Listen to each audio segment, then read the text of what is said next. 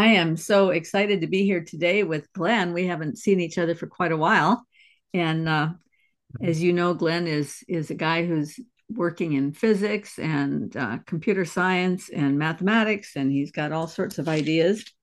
And today we're going to tackle Gödel and um, the halting problem and undecidability, and uh, look at it a little bit through the lens of Joscha Bach and see what we can learn from that and uh, find our way forward. I think it's going to be a very interesting conversation because I have a lot to learn, so I will have a lot of questions. And I'm going to try and explain it the best I can, And, but uh, we have to go slow. My my my mathematician wife, I've tried to explain it to her, and she said she felt like she was on a merry-go-round that spun so fast she flew off. so we'll have to take it step by step and and and really chew on things and not expect to understand everything uh, first pass. Well, um, yeah, I mean, I I have certainly found that when I start listening to people that I, if I try to understand everything they say, I'd be interrupting every three minutes. So, okay, so you wanted to start with a little clip from Joscha Bach, Right. Yeah, that clip you sent me, and I I saw it, and it was just like, yes, finally somebody gets it so I want to use that as, as the launch uh, point for today. Okay, so I'm going to start it at this point here um, where he's responding to something that Donald Hoffman said. Thank you. Um, you went very far and wide and tried to be a little bit more concise. Let's start out with Gödel. Gödel's proof had a very profound and uh, not necessarily very positive influence on philosophy. And uh, basically, Lucas and others in philosophy opened up a tradition that uh, where the underlying current is that what Gödel has shown is that mathematics is impotent to describe reality. And therefore, reality can only be described by people who don't really know mathematics, that is, philosophers. so philosophers like that intuition. Right. but it implies that there is something beyond mathematics that allows you to make sense of things that assign truth. And uh, slightly deeper, uh, when you say that uh, you like computation and you value it and so on, and you see its limits, it implies that you see what comes beyond these limits and you're using that thing beyond the limits to think. And I don't think that you are everything in my own mind that I can observe. When I observe myself perceiving, when I perceive myself um, reflecting, when I perceive myself reasoning, is computational. It means that I go to, from state to state in a somewhat deterministic way. The random parts are just deleting bits that I computed before, so I have to do it again. The randomness and determinism doesn't help me. So the part of my mind that is relevant to my thinking is fundamentally computational. What Gödel discovered and is often misunderstood, and also by Gödel himself, is, is a very important thing. What Gödel has discovered is not that truth is deeper than proof. That was, in some sense, the suspicion by which, which he started with. He knew that, in his view, that truth is platonic, that things can be true or not, regardless of whether we find out or whether it can be found out. And he hoped to find a notion of truth, uh, of proof that could reach truth. And he found that it couldn't. And he found this in a devastating way. And he drew the conclusion that there is truth that cannot be found with mathematics. And the opposite is true. There is no deeper notion of truth than proof. You see, uh, perception cannot be true or false. Perception just is. Physics physical events out there in the universe cannot be true or false. They just are. A pattern that you observe is not true or false. It just is. Right? You could be erroneously thinking that you're perceiving a pattern when you don't because you're suffering from false memory or a delusion or whatever that makes your thinking or perception inconsistent. But the pattern itself is not true hmm. or false. It's an interpretation that can be true or false. And the interpretation is has to be in a symbolic language to have the property that can be true or false. A perceptual interpretation by itself is not true or false. It just is. Right? So in order to be true or false, you need to have a language. And the language needs to be defined in such a way that truth can be established. And the process of establishing truth is a computation. And there are two types of languages in which truths can be defined. And the language of classical mathematics is a stateless is... language. Okay, yeah. So the last sentence there is important. Uh, the language of classical mathematics is a stateless language because he goes on to talk about stateless and stateful. And that was one of the questions I wanted to ask you. okay, well, we'll touch on that too. We'll get there, huh? Um, I think the main point that he's making here, and you can start wherever you want to in it, but I wanted to just highlight the thing that stuck out to me is that he says there is no deeper notion of truth than proof. So I so hope you can help me understand what he means by that as you're talking about all the rest of it. Um, I once heard a, a nice way to phrase it. Maybe this is a punchline. There's a covenant between truth and language. And we don't really see that until you understand what computation is. Computation is the connection between truth and language. But to understand that statement, you have to dive back into what computation is. And if I have any crusade in life, it's it's to try and help people understand that what they think computation is is not what really it really is. So that's kind of the punchline for this whole talk, but we'll start back to basics. When I first you, saw when that, you use the word language there, could you just refine what you mean by language? Okay, well, we'll get there. Okay. So we got to okay. start. And there's a whole bunch of loose thread, loose threads that come together in my mind, and I'm not quite certain about all of them. Um, a lot of the definitions people use in different fields are close, but not quite and and it gets confusing so we need to just take it slow and easy. And i'll try multiple pathways. Okay. When i first proposed getting together and talking about gödel's theorem i thought well i'll just go out and get my textbooks and you know i'll read up and i'll try and remember what it was all about and i'll explain the math to you. And i think my brain is a little bit rusty after about 35 years since I had the class in math logic. So I thought, okay, well, the halting problem in computation is close to uh, Gödel's incompleteness theorem. It's uh, it's not all there, but it's pretty good. So I thought, well, if I can explain the halting problem, that will help understand Gödel's incompleteness. Because I think it's my perception and my experience that people are reading far more into um, Gödel's incompleteness than they should be, and the things that they should be seeing there they aren't. So then I started thinking about, okay, how do I explain the halting problem? And then that hit a roadblock because most of the, all the videos you see, they talk about a Turing machine reading a program and that's not the language you use in, in computation at all.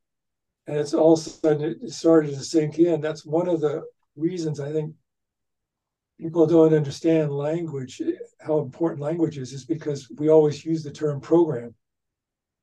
But computational systems don't run programs, they accept a language.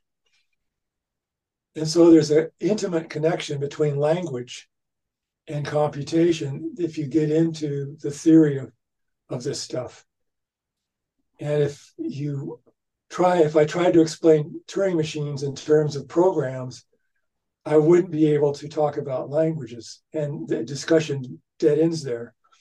So then I thought, okay, well, I need to talk about what languages are and formal languages and the purposes of, of that. And then next thing I know, I was wandering back to Frege and and some of the early work in formal languages and what people were thinking.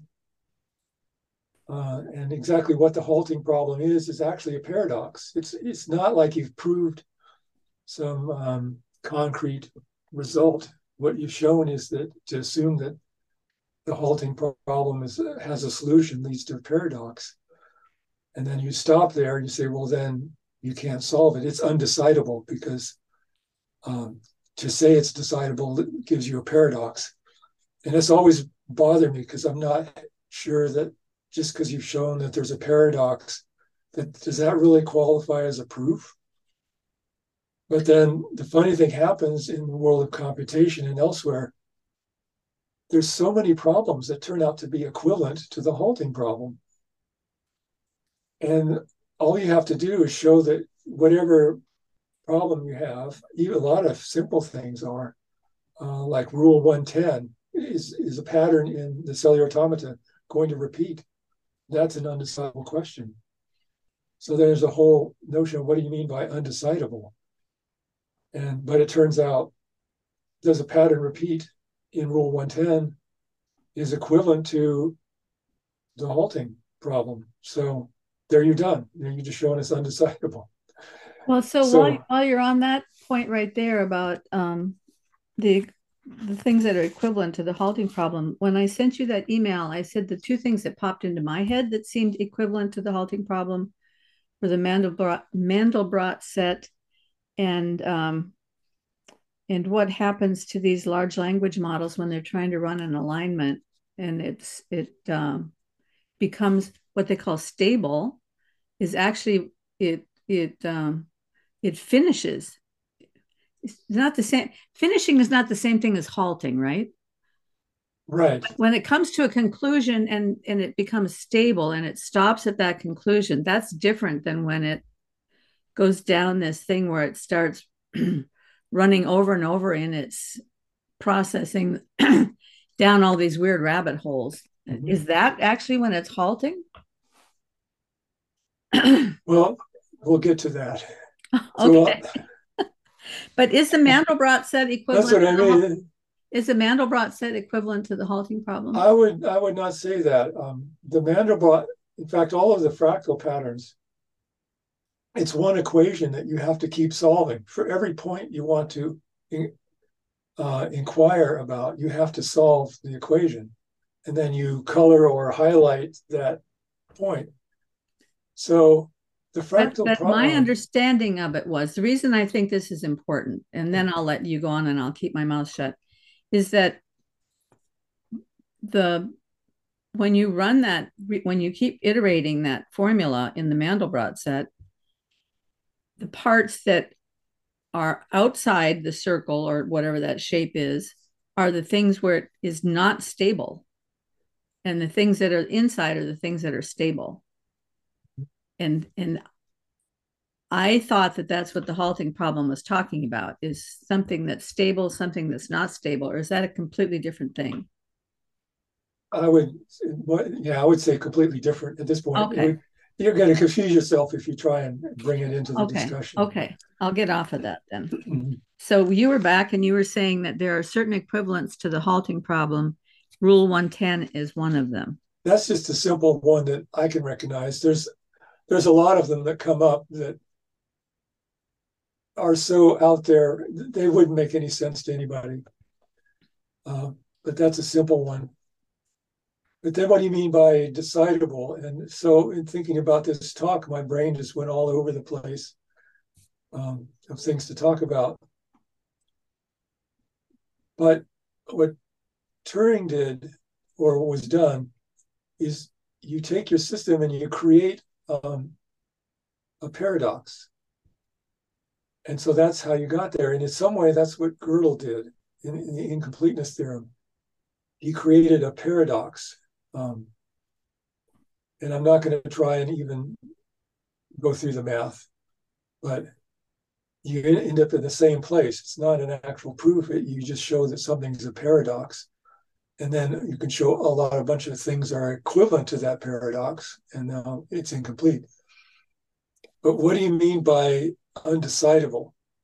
And i, I sent you a link, several links to some Computerphile youtube videos. Yeah that if you post that i would suggest uh, it's a three part series on undecidability. And that would be a very good place for anyone interested to look at it. So let's just start with undecidability. Um, the first one, historically, that you could think of is um, Euclid's fifth postulate. That's the parallel line postulate. And it seems obvious that two parallel lines will never intersect.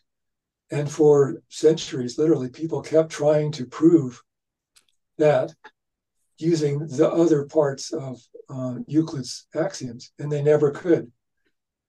And then one day, someone asked the question, well, what, what if lines, parallel lines can intersect? What if they can't? And then you ended up with non-Euclidean geometry. So parallel lines on a sphere will intersect. And if you do parallel lines on a hyperbolic curved surface, which is basically a horse's saddle, um, they'll just keep going away. And so they showed that the fifth postulate is not decidable in terms of the, all the other uh, axioms or postulates.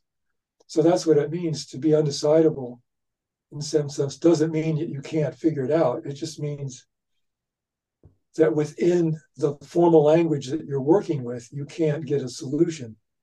But you can always step outside of formal language and prove things or see things or change things.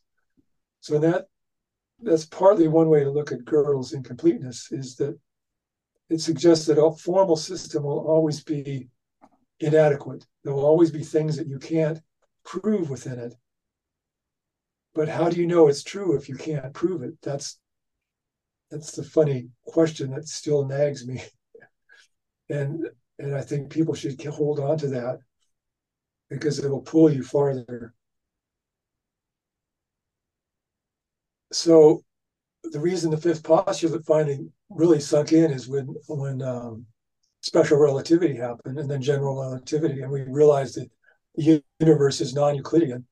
And so now we just accept the fact that, well, obviously the fifth postulate is, is undecidable within the, the earlier axioms of Euclid, but it doesn't mean you can't solve it. Is, is that kind of making sense? Well, yeah, I mean, it seems to me within within Euclid's set of axioms, you can't prove you can't prove that it's true or false. Right. But once you step outside of it, you can prove that in in non-Euclidean geometry, it's actually false. Right. And so you can okay. take it either way. So it's falsifiable, which would be Popper's thing, right? Yeah, but you have to go to reality. You know, uh, you can't falsify it within the formal system. But if you go out and look at Mother Nature, experience, mm-hmm. Bach was talking about perceptions not being true or false; they just are we can step out of a formal system and look and see if things are. And that's another thing to hang on to when you're thinking about Gödel. Um, another classic undecidable problem from classical mechanics is the three body planetary problem. You know, you can solve exactly two planetary bodies in Newton's equations. Fine, you put a third, and a funny thing happens. It's still deterministic. You can still write down equations for motion. You can still solve them because that's how we send satellites and probes to all our planets as accurately as you want. Um, but sometimes you end up in a chaotic situation. You can't predict formally ahead of time, just with equations, what's going to happen. And now you can ask this question Is the solar system stable? Is three a sun and two planets or something orbiting each other, will it at some point in time fly off and just collapse or crash into each other? That turns out to be an undecidable problem, even with Newtonian mechanics. So I'm thinking, you know, this whole notion of undecidability is something to meditate and, and think on what it is, it is you're doing what you're saying is you can't solve within a formal system, within equations, can't tell you an answer. But somehow we're able to ask the question. And it's sort of like we've been gifted with a, a God's eye view of the universe sometimes, that we can step out and ask questions that are actually not even formally askable within a system. Uh, I don't know what to make of that. I still ponder that. I think about it when I'm on my long hikes. and stuff. And so a lot any, of is there any analogy there with what Wolfram always calls computational irreducibility? exactly, yeah, what, what he's using there is when you're in formal mathematics, you know, you're seeing the same thing. You can't predict within the system the formal rules what certain behaviors are going to happen, but somehow we have the ability to ask questions that go outside of the formal system. But if we if things weren't incomplete, that means we wouldn't have to step out. We could answer every single question within the formal system at which point we wouldn't have to actually even exist because we would know the universe just formally by running the equations. That's one of the odd things I think about Gödel and that sort of notion of undecidability is that at some point you have to step out and perceive what the universe is. Formal systems by themselves can't answer all the questions. That's rather I don't know, a positive statement in my mind.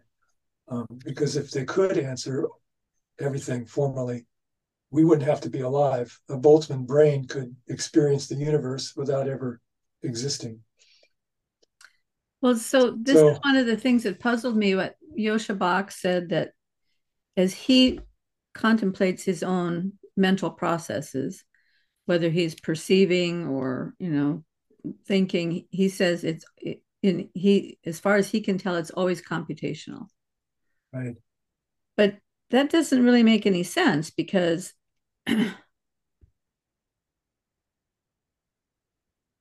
Because you're Uh, assuming Because if thinking is always computational, and that makes it sound as though, then how could you ask a question that's outside the formal system if if thinking is only computational? Because Maybe only is the wrong word. people always associate computation with formal systems. Computation doesn't have to be based on a formal system. Um, this is one of the interesting things that I've, I've noticed about in this process of, of trying to answer your question. And I really have to say, you ask good questions because you send me off on these journeys that I end up running into stuff and seeing things in ways I've never have before. Turing had a very strong mechanical sense. And I think von Neumann is, is in the same category. So when Turing, even though he was a mathematical genius, when he saw things, he saw things in a mechanical process. So a Turing machine is a mechanical instantiation of a, a more formal lo- mathematical logical thing. And so that's why it's a little bit easier to grasp what Turing did. And I think von Neumann had a good mechanical sense along with the mathematics because he could see how the mathematics would play out in computational, in actual physical systems. So, okay, my brain just jumped out of gear on that one. So, I think that's one of the reasons why Turing machines often are a good reflection of, of more formal abstract mathematics that someone like Gödel did, or Bertrand Russell, or Frege, or David Hilbert. Those are names that come up. Poincaré, I'm sure, did some work in in uh, along that line too. But to get back, computation always involves a physical process. And I think this is what people miss. Computation is actually a physics problem. And so computation is about the physical structure which is making the choices. Now, the rule set that that physical structure runs on can be formal, in which case you get the kind of computers that we, we see today running programs.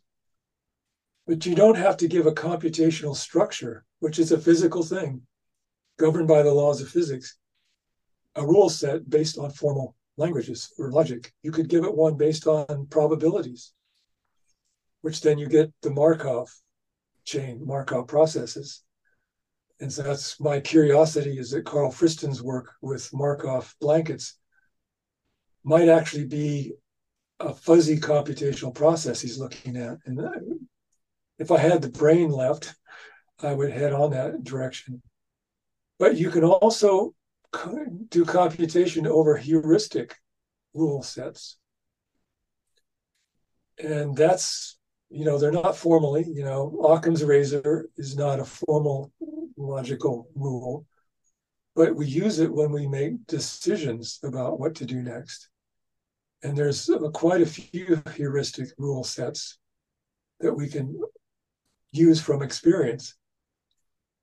And that, if your com- computation over a, a, heuristic rule set, you know, again, Joscha Bach got really close to, to my computation is a sequence of choices guided by a set of rules.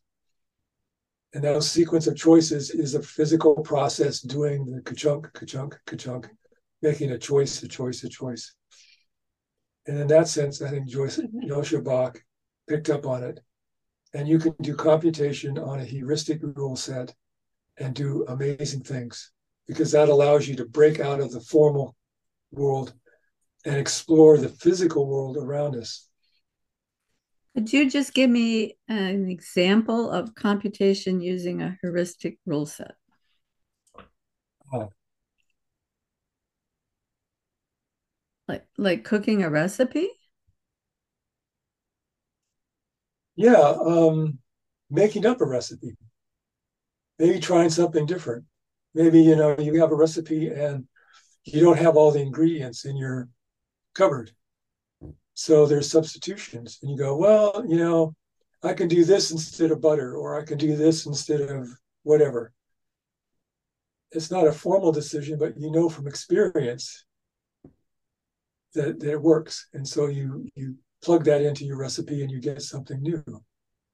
Um, so am is, is the embodied me the computational system or is my mind the computational system? Well, I have to say you. Okay. not not just you, but it, you're an extended. You're part of an extended uh, collective intelligence too. So, not only are you um, you're you're a symphony orchestra of intelligence conscious agents. Uh-huh. Uh, I think Mark Solms talks like that. That we're not just one, and our, I would say your sense of self is the conductor that, that's leading it all. So, but then you are in turn part of a larger collective intelligence, which includes your family, your community, society, your culture. Um, so so that so that heuristic has has developed out of all of those relationships and history and communication and study in this whole group has developed this heuristic that makes it possible for me to make substitutions when I'm trying to develop a new recipe because I don't have the right material. Is that it? Okay. I'll, I'll, I'll I'll be content with that. Okay. but how, you know, how did Galileo know to make a telescope? You know, they had eyeglasses, they they had lens makers, and they made glasses. I think going back to maybe 13th century. And so, but and people had played around with lenses, you know, and they put it up and oh yeah, wow, why why did Galileo, when he saw that, go, "Oh, I see a telescope"? Um, there's no formal reason why he would have done that, but there's part of him out of curiosity. Again, curiosity melds with heuristic arguments. There's there's a um, connection there I haven't quite explored and so he started asking questions and then he probed and i'm not sure he if he had workers do it or but they ended up making an astronomical grade telescope and he ended up having a side business making astronomical grade telescopes how he got there i don't know but he asked questions and he saw something and and you stumble forward by guess and try and see if this works. And then so that discovery process is kind of a computation by heuristic arguments. That's one way I look at it. But things get fuzzy. And so, so I'm worried about this discussion wandering off because a lot of these threads end up getting like little rabbit trails that then all of a sudden just disappear in the in the brush. Well, I I have that. I mean, I I, I know where we're headed on that, so we can move forward. You're you're you you were talking about undecidability, mm-hmm. and so, um, yeah. One of the first um, in the that series on on YouTube the next big one we see was uh, Bertrand's Russell's or Russell's paradox. Um, Frege had done a lot of work with with languages and the mathematical logical structure of language, and he'd become fascinated back in those days that it was possible maybe to put mathematics on a purely formal system, starting with math logic and set theory, and then uh, Peano's axioms of arithmetic.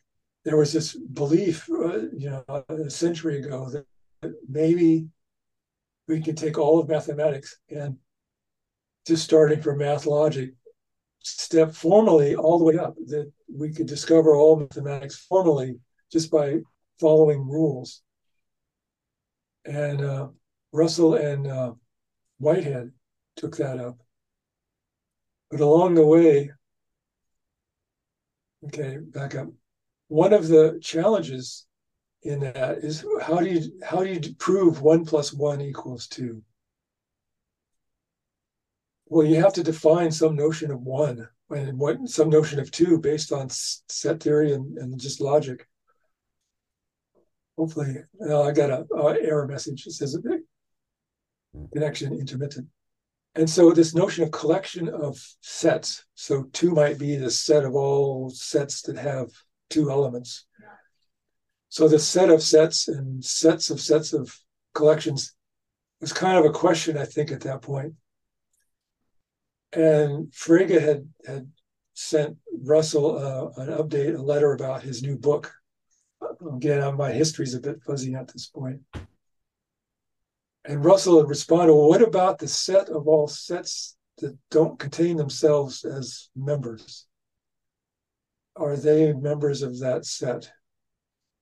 So the set of all pianos is not a piano. You can ask that. Okay. The set of all stamp collections, well, that is a stamp collection. So in that case, the set of all sets is, contains itself. But then you ask about this paradox that Russell pointed out. And now you're stuck. And it could it apparently really devastated Frege because I, if I remember history, he withdrew publication of his book. Uh, and I can't imagine today why we would get all upset about it. Um, it really stumped uh, Russell and Whitehead I believe Whitehead was Russell's thesis advisor or mentor, and they were both mathematicians at that point.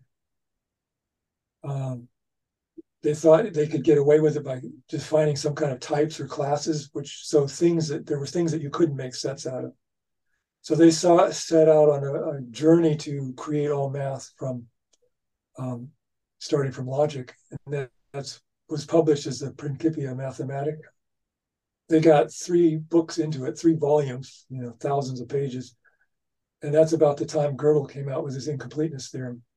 And then they realized their their project to reduce math to a one formal system was was doomed to failure, and they gave up. And they both left mathematics and became philosophers. That's probably the short story. Uh, but again, I think um, Russell's paradox is related to, they call it the barber paradox. Uh, the, the, barber shaves everyone who doesn't shave themselves in town. So who shaves the barber? Again, it, it leaves me scratching my head. What you haven't proved anything just by throwing a paradox. And you can add rules. Like one of them, they say, well, the barber happens to be a woman. So now you've just solved your paradox. Or we've just passed a new rule that the barber can shave himself, or the barber doesn't have to shave. So there's ways out of it. You can get to a paradox and then you can step outside in some sense. And then, okay, then there's a solution. And then then it gets me pondering whole back to the decidability. How do you know what truth is? You were saying that you can't decide if something's true or not within the system, but we can step outside and ask questions.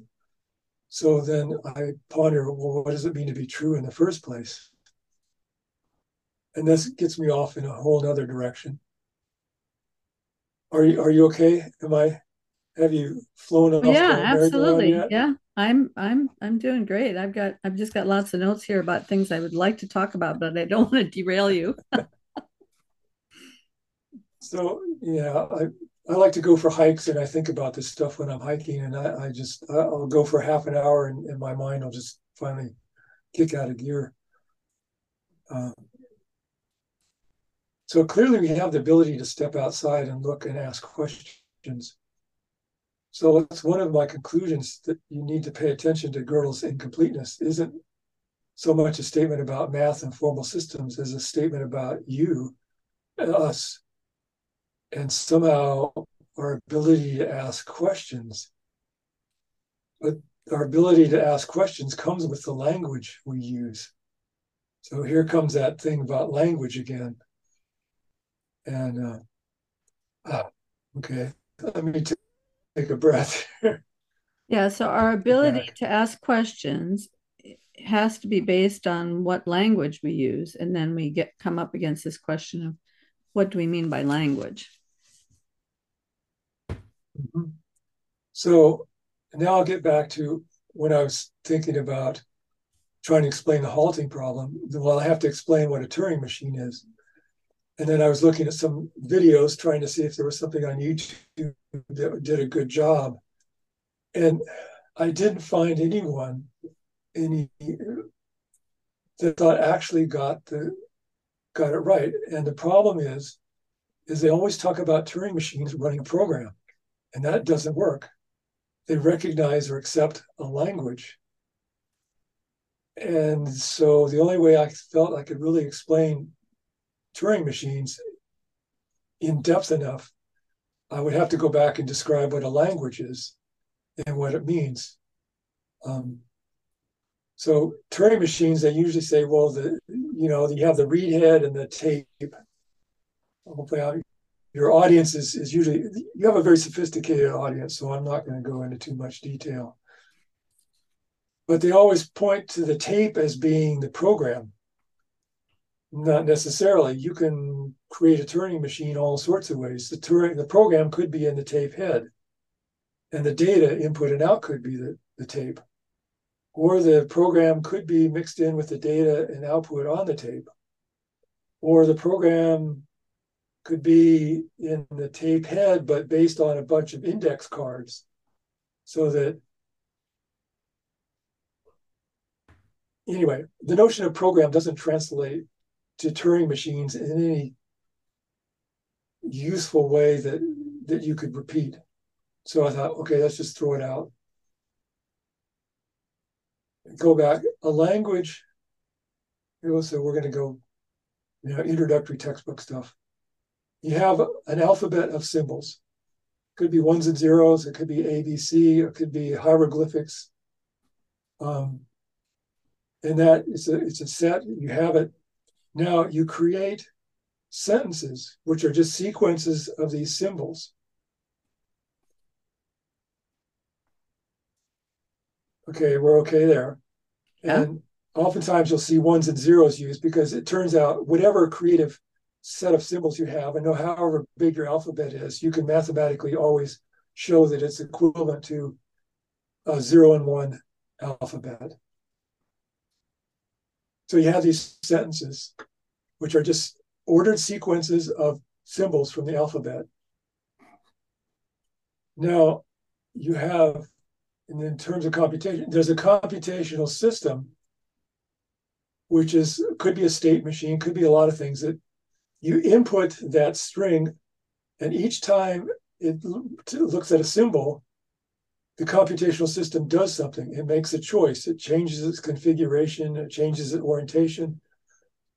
So it doesn't have to be ones and zeros. Um, and the computational system doesn't have to just be counting up and down. It could be changing orientation. It could be changing shape. It could be changing color. Combinations of as long as the states that it jumps between are distinct and stable enough.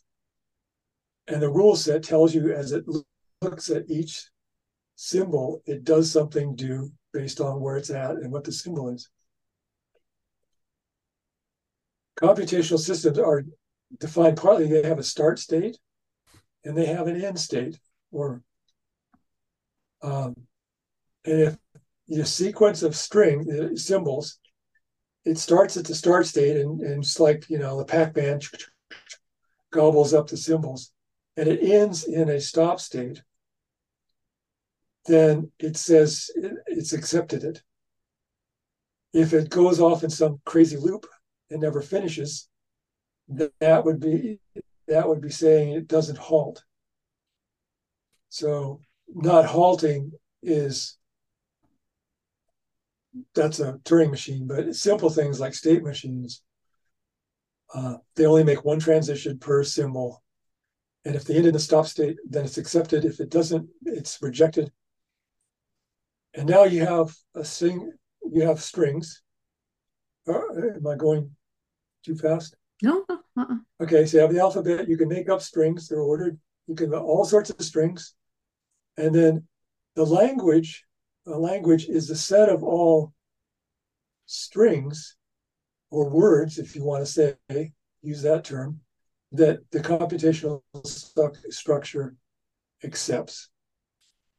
So now the language is a reflection of the computational structure because all what you want true statements defined true by ending in the stop state form the language. Could you so repeat that last one? Of, repeat that last sentence. Okay. The language is the set of all sequences of symbols. Right that the computational structure accepts accepts or uh-huh. recognizes. Right. And then you said something. I lost the last piece. So that means the language is a reflection of what the computational structure considers true. Okay, repeat that. The language is a reflection of what the computational structure is true, decides what the computational structure decides is true.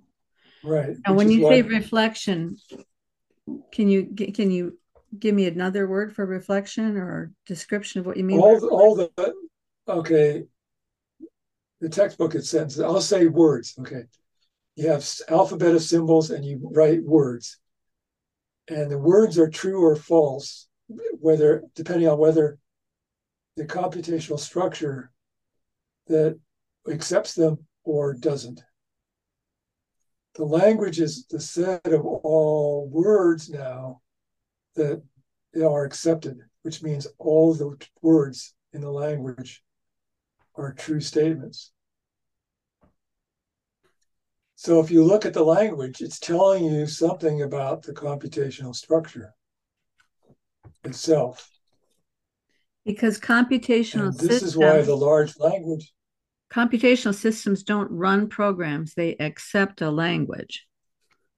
Right? You said that at the beginning, and that's the right. same thing here. That the language yes. is a reflection of what the computational structure decides is true, what the computational structure accepts. Basically, it decides it's true, it accepts it. It um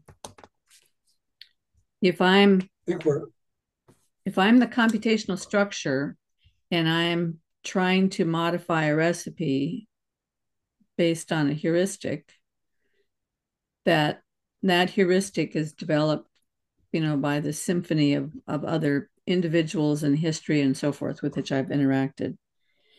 And um, the the the symbols that I put into that recipe might not be words in this case, but it might be like well, yeah, would be words, but but they would be choices different than the choices that were in the recipe. I have to add, I have to change, I have to switch out symbols. So what you find out then is um, the computational structure decides what is true based on what works, right? I mean, if the recipe works, then those were true words. Right. So if the recipe works, then then the language was correct. No, you've invented a new language. You've just discovered that you can replace certain symbols with new symbols.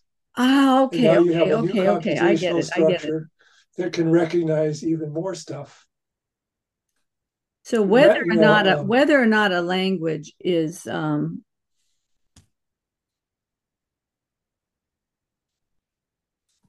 so I've invented a new language. Okay, that helps. I'm gonna have to think that through for a while, but Yes, you probably have to think through it a lot because I'm still thinking through it.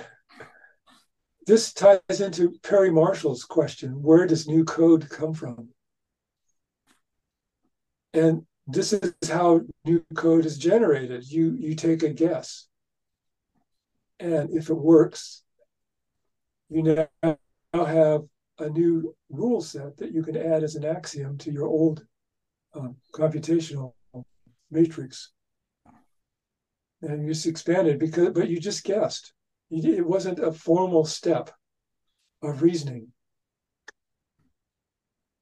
but guessing is a computational process that's what i'm, I'm trying to get people to recognize it can be anyway well, it has something to do with it has something to do with now hear me out here. This is going to take a little bit to explain, but it has something to do with um, interacting with the environment. And and the reason I say Yeah. that is, you know, I've had a number of conversations with Michael Levin,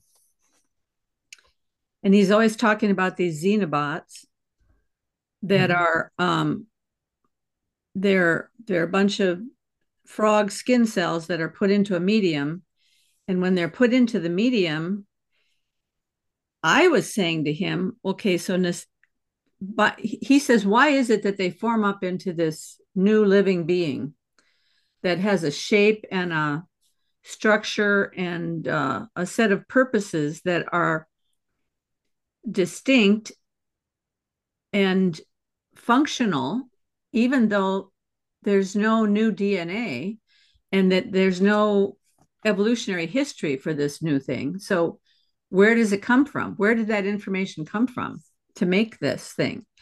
And and I said, well, you have to consider necessity because after all they're not, they're no longer doing what they were meant to do or you know like he wouldn't like that language but they're no longer skin cells. So they have in order to live they have to do this thing. And he said well no he said they'd have a lot of other choices. They could just become a flat sheet of of skin cells and and they would still stay alive in this medium. So but they make a choice of getting together and having motility and reusing their functions um, their parts to create new functions. And I think it has to do with something to do with the training of the environment in the same way that um, we learn on a human level, on a social level, we learn based on experience. And the experience builds memory. And somehow I think this is all attached to memory and habit and pattern.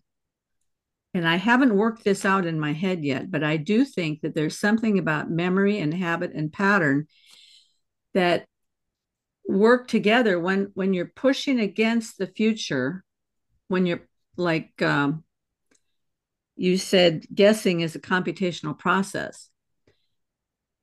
You, you have to push and see if it fits reality. And if it does, then it kind of locks into place. And if it doesn't fit reality, you have to regroup and try something else. Yeah, or you just die.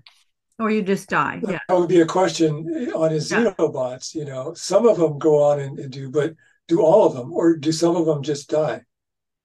Uh, that would Yeah. be a question I might ask, Yeah. or something to look up.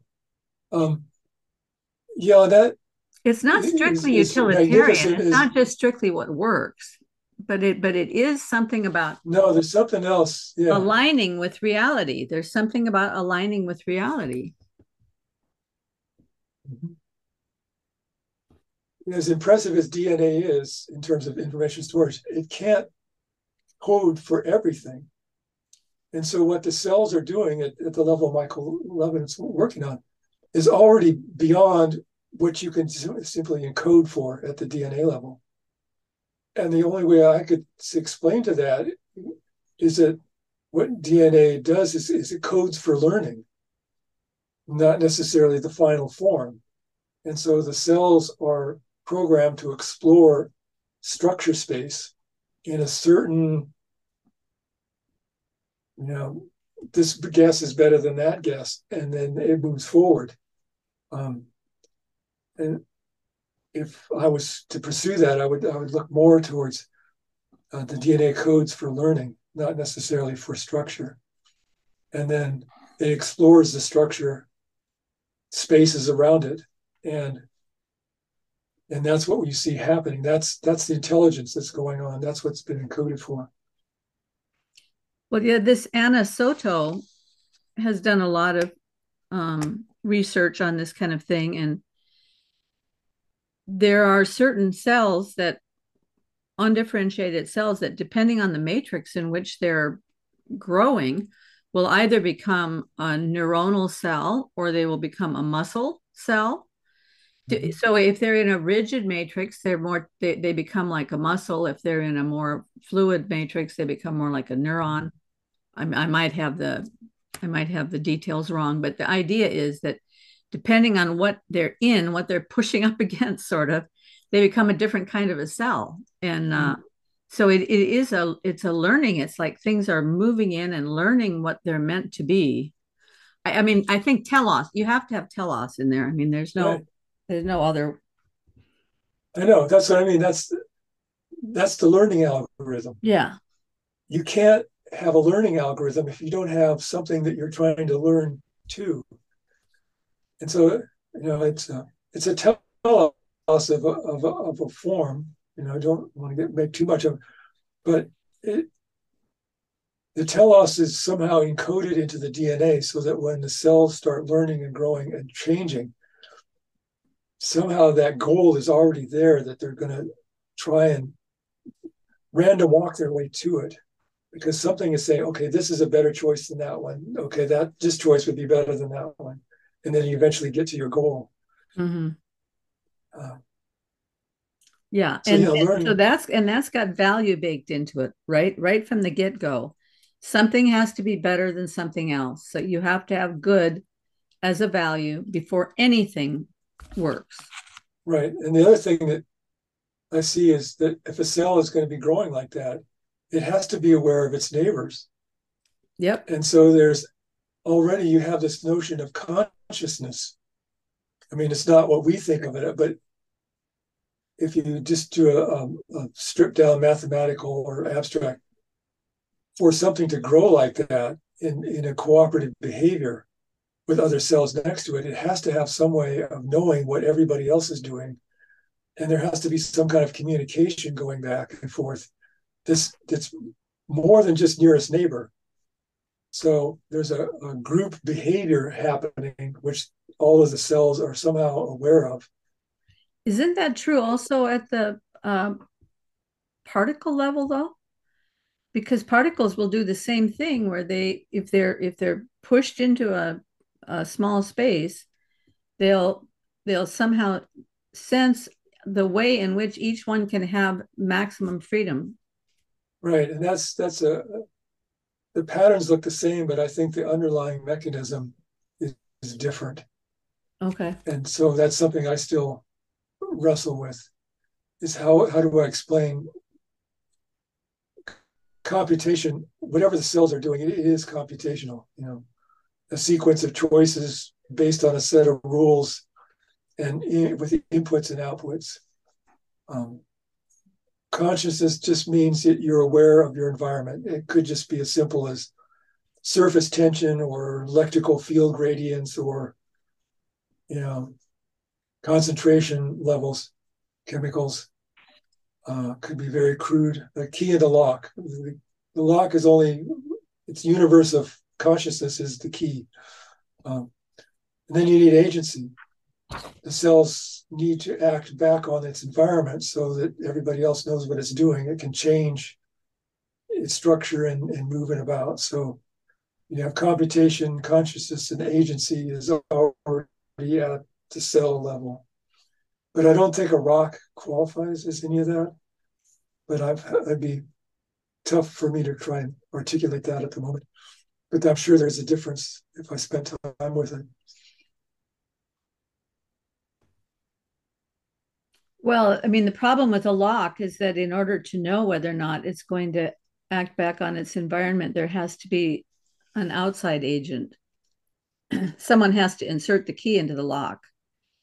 When when you insert the key, then then you find out whether or not at, at that point the the structure of the lock itself is acting back on the environment, but it's right. But it requires this out. Yeah, it so requires life, this vertical causation to come in with the key. And then you start realizing computation is is a group phenomena. You know, life exists because it's you, you can't a- analyze a computational system in isolation because there's always input and output. Even though the simple notion of a string of symbols, somebody's inputting something, you know, there's there's there's processes implied just by talking about computation in the first place. And so where did the key come? Somebody put the key in or something, or and who decided? And so all what starts out as a simple question about is a lock and key mechanism, computational aware agency. Next thing you know, you're talking about life, universe, and everything. Well, Um, just today, I was, I was to listening to a I was listening to a video today that Michael Levin put up on his academic channel where he's having a conversation with Mark Solms and Richard Watson. Uh-huh. I haven't done listened to that one yet. he's done several conversations with Richard Watson. I really like that guy. He's got a really interesting way of asking questions. The whole first half hour is Mark Solms talking because he apparently likes to talk. but at minute 30, from 30 to 40, Richard Watson starts asking questions. And the questions he's asking are questions that it's difficult for him to ask because it really the kind of questions that get you in trouble in the science realm. And he's asking these questions about how is it that there seems to be some kind of loop of causality? It's not all just from the bottom up, that there's some causality that comes in from another layer up. But it's very hard Yeah. for him to get to the place where he'll say the layer up. So he talks at first about all the layers down here, but then he starts kind of indicating, yeah, but then, you know, these these layers here are having an effect on this and this so that you know there must be some layer up anyway it's really cool the way he kind of thinks his way through it Yeah, I don't understand the, the reluctance because in the theory of computation, that's just like, well, okay, yeah, we do that all the time. There's no big deal. So we'll get to that if we keep going. yeah okay well let's let's keep going Okay. So are, are, are we okay with the language being a, co- the collection of all the true state, true words, let's say? And, you know, and you can build up more complicated sentences by adding, you know, uh, sentences together. So uh, that's part of the formal nature of of, of languages. It's, they call them well-formed formulas. And so if you have two words which are true, there's rules like addition, you know, ors or concatenation or different rules that you can take sentences together and make longer sentences, which then of course will be true or false. And so that allows starting from a certain set of sentences, you can then primitive, you know, basis kind of, you can create longer sentences, more complicated words and stuff. All this is in the encapsulated in this thing called the language. And we can decide if something's true or not if formally the computational system recognizes it. There's a machine that will go through an algorithm or some process that will decide whether it's true or false. Now, the large language models, and I think there's some debate whether they're actually thinking or not. If you think of language as a collection of all true statements and true sentences, true paragraphs, then if you go out and have a, a, program that runs through all these sentences in the language and gives a prompt based on a prompt, gives an answer based on statistical or probabilistic modeling of all the sentences, then it is, in a sense, reflecting a computational process. It's a set of rules. Okay, I'm going to, based on probability here or a coefficient there or whatever weight, go through all the sentences and create a response based on all the true sentences. The large language models are a form of computation, but they're looking at language because language should be truth to begin with. Language should encompass true statements. So if you make a response based on parsing a bunch of language true statements, you should get a true statement. Uh, yeah, but that's but that's the whole problem. Yeah. Because it's looking at all the garbage that's been pumped out there on the internet for years and and yeah. so yeah, the way you not hack, looking at truth. the way to hack large language models is to flood the the learning set with false statements because the large language models can't step outside like we can and observe the real universe in a sense, they are running a program. They are intelligent, in, you know, in a loose sense, but they they they don't have the ability to step outside and say, "No, that doesn't work." But it then it gets into the whole alignment question, and uh, I don't know if this is the time to start on that or not. The, the Uh, question of language Alignment. Alignment. How do we align AI to human? Well, okay, before we get to alignment, could we just go back to the one question right at the beginning? Um, when he says um, there is no deeper truth than proof, that proof is the deepest truth that you can have. So, how Right. does that fit in with this whole thing? Because it seems to me that's pretty important if we're going to look at the alignment question. Well, partly, um, he's he's pointing out what is true or not is is a language dependent thing. Um, if you just look at the universe, it is. If you want to talk about truth and what's true and what's false, requires a language which allows you to talk about that. And language and computation are and truth are are tied together. Um, if you want to go that route. Um, Well, I I was thinking more along the lines of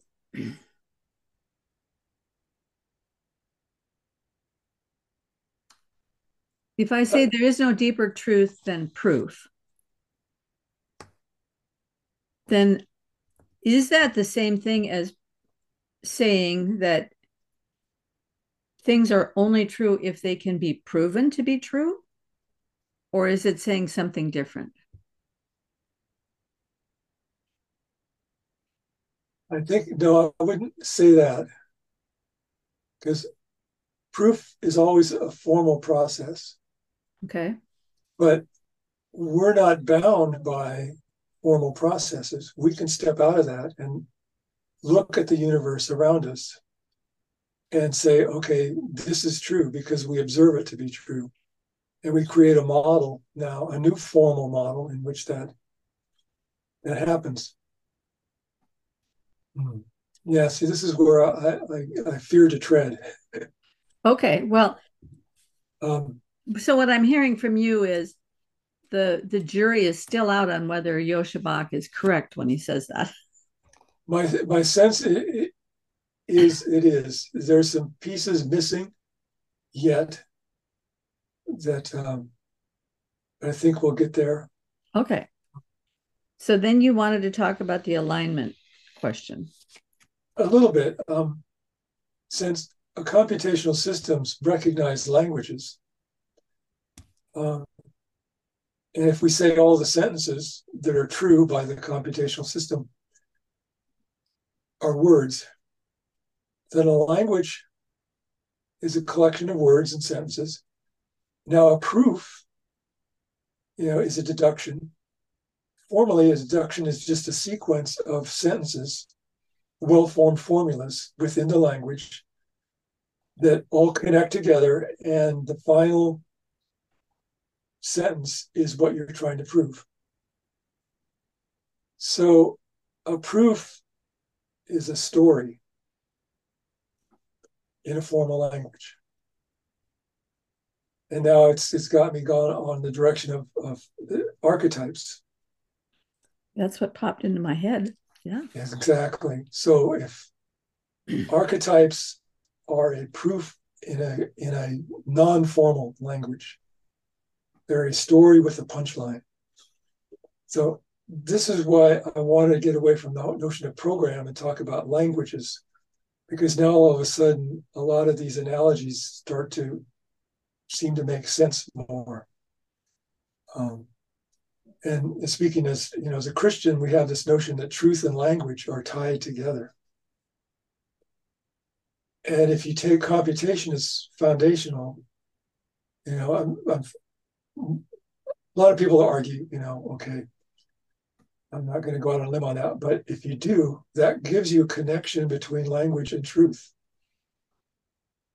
and all of a sudden now you can get an ought from an is not saying just, you know, asking for a friend, but that's one of the reasons to think about it that way. Uh, one thing that comes out. But then you say, well, formal languages aren't enough, you know, math or whatever. One of the things I'm hoping to explore later with my little robo dog project is you can create computational systems that actually recognize or accept different languages all simultaneously. Um, so we don't talk about that. And so I, this is just a little side. The reason Turing machines, I think, get all of the attention is because people have proved all sorts of theorems about them. And so you can come up with all sorts of novel, crazy, mixed up computational structures. And computation is a physical process with some physical structure which is doing something. But how do you prove theorems on all these crazy things? Well, all you have to do is show that whatever you're doing is equivalent to a Turing machine. Then you can take all the mathematical results and apply them to whatever it is you're doing.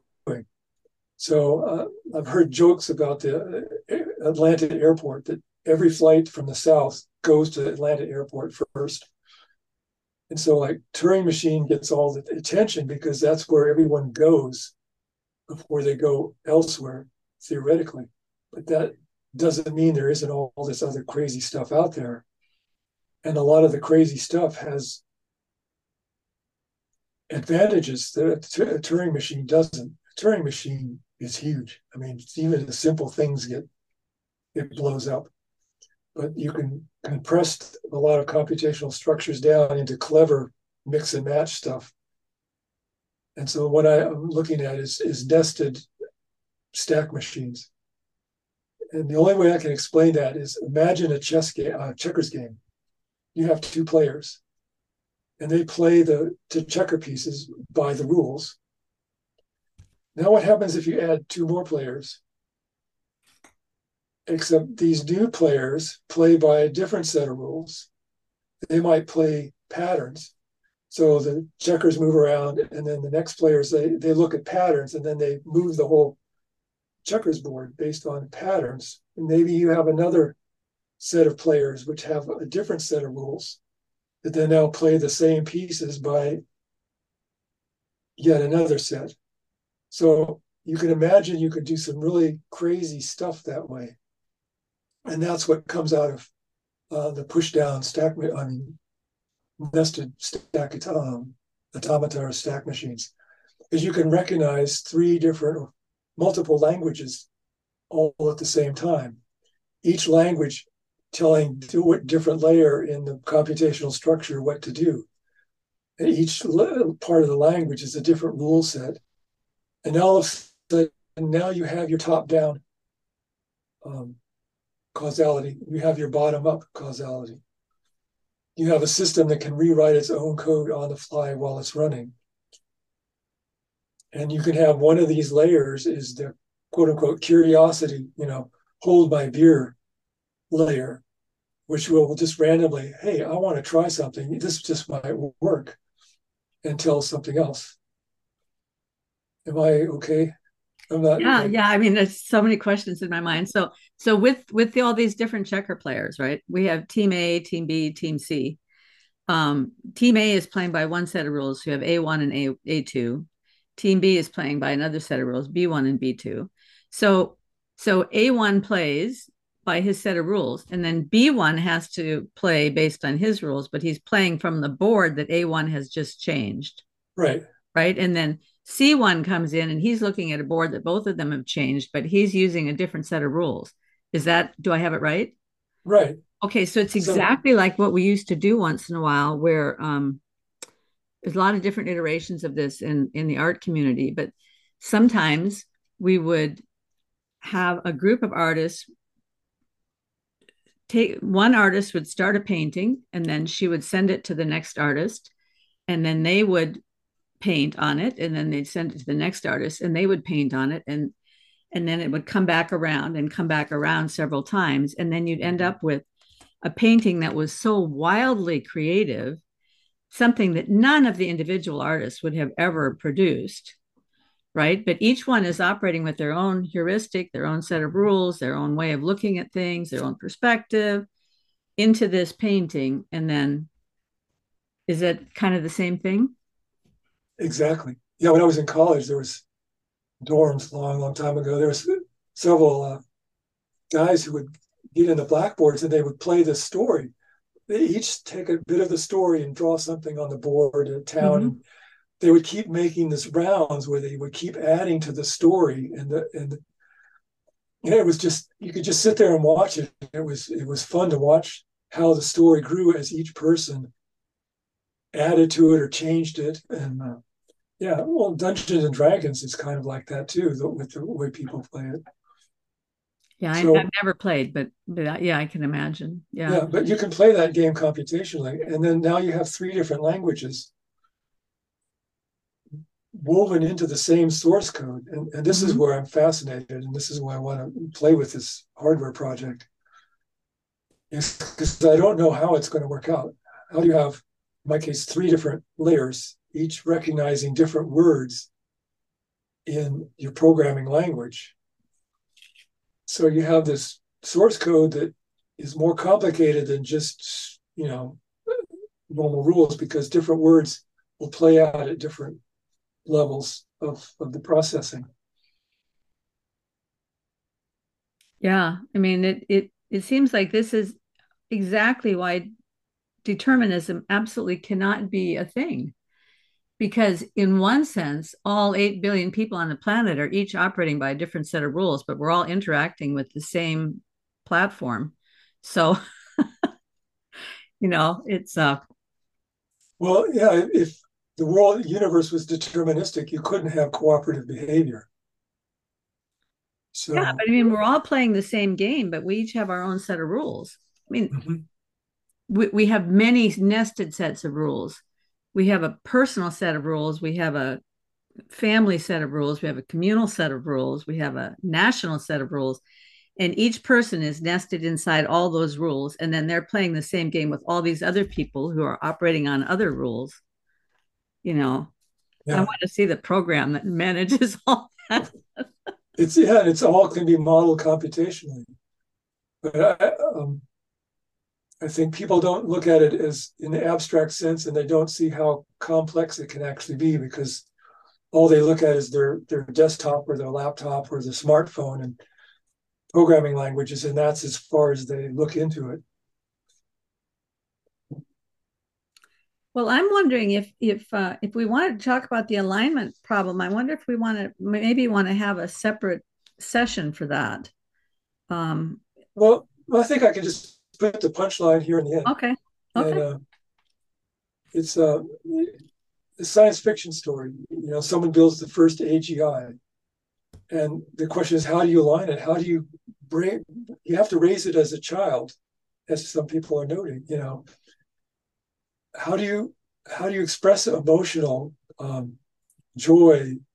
How do you share what we value as humans with the machine? Well, you need a language to do that.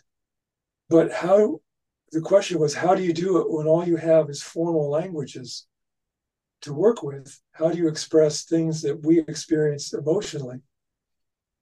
And then that's where I went off on this the symphony of choices. Um, that you can have a computational system that recognizes multiple languages all at the same time. Now you can have an orchestra of languages and you can create a symphony out of that in the right way. So that's where natural language can be built up by compounding formal languages. And that's one of the things that the, the nested stack machine is uh, apparently is a candidate for parsing natural languages because you can break up natural language into a symphony of single languages, which is what Frege, this is what I picked up when I was reading Frege, was what he was doing, is he was looking at natural language and he was parsing out what it is we do that gives it a logical structure. So the fact that we can create a word problem in natural language is telling you that there is a structure, a strand, a thread in a braid of threads that is logical, is formal. Frege pulled that out and published it, gave it a, um, an identity all its own. But we have learning. There's languages of learning and training. So you look at faster, slower, a little bit more. Those are training, learning words. Um, it's it's a fun game. I, I'm just, I'm exploring. I don't know where it'll go. Mm-hmm. But that, I think how you get alignment is you um, uh, create a, a, symphony of languages that now can express something for uh, logically. I mean, emotionally, even though it's a collection of formal languages. And I'll get some flack for that one. Well, no, it's not. It's not too dissimilar from what Mark Solms is talking about when he is trying to explain his theory of how consciousness arose from um, very simple decision making at the brainstem level, even before the um, other hemispheres of the brain yeah. before the right why, hemisphere yeah, of the brain arose. So so it it's like um, hotter or colder, faster or slower things decisions that have to be made just to stay alive even if it's just a cell how does it stay right. alive it's it's like therm almost like a thermostat um but um yeah it's so it's not too dissimilar to that I don't know that I agree with his assessment, but I mean, it is interesting to think about. Well, I really like his work because I think it it dovetails a lot with the way I'm approaching it. Though I'm coming at it from a completely different direction. It seems like there's a, a Venn diagram of intersections that's Yeah. looking interesting. Yeah, for sure. Well, so you'll enjoy that conversation then with Solms and Richard Watson and Michael Levin because Richard Watson is I, I really would love to talk to him. I'm gonna gonna try to lean on Michael Levin and see if he'll give me Richard Watson's information so I can talk to him. Because he's got a very interesting mind. Speaking of which, my mind is kind of fried right now, so I'm So thinking maybe it's a good time to stop and uh, and we can pick it up in the future with with whatever the next thing is. Okay, This was really good though. hopefully this works out good enough and not too scrambled up, fragmented. No, I I uh, I think we got out a lot, a lot out of it. Um, and I thank you for thinking things through to such an extent that you could find a through line here. But I'm still confused myself. Well, I mean, these are questions that go deeper than, you know, I mean, most people aren't thinking about these things because once you start really thinking about them, they have implications that are uncomfortable for a lot of people. So, Yeah. So, yeah, I would say Gödel's incompleteness theorem. Look at it more like a Buddhist koan. It's not uh, something you have an answer to. It's something that you keep engaging with and forcing you to think about things deeper. well, I mean, that's exactly what Jesus does with the parables, right? Right. Well, the parables parable- are koans. Yeah, You know. Yeah, exactly. Yeah. Okay. Thank you so much and look Well- forward to talking to you again soon. Thank you too. Okay. Take care. Bye. Bye bye.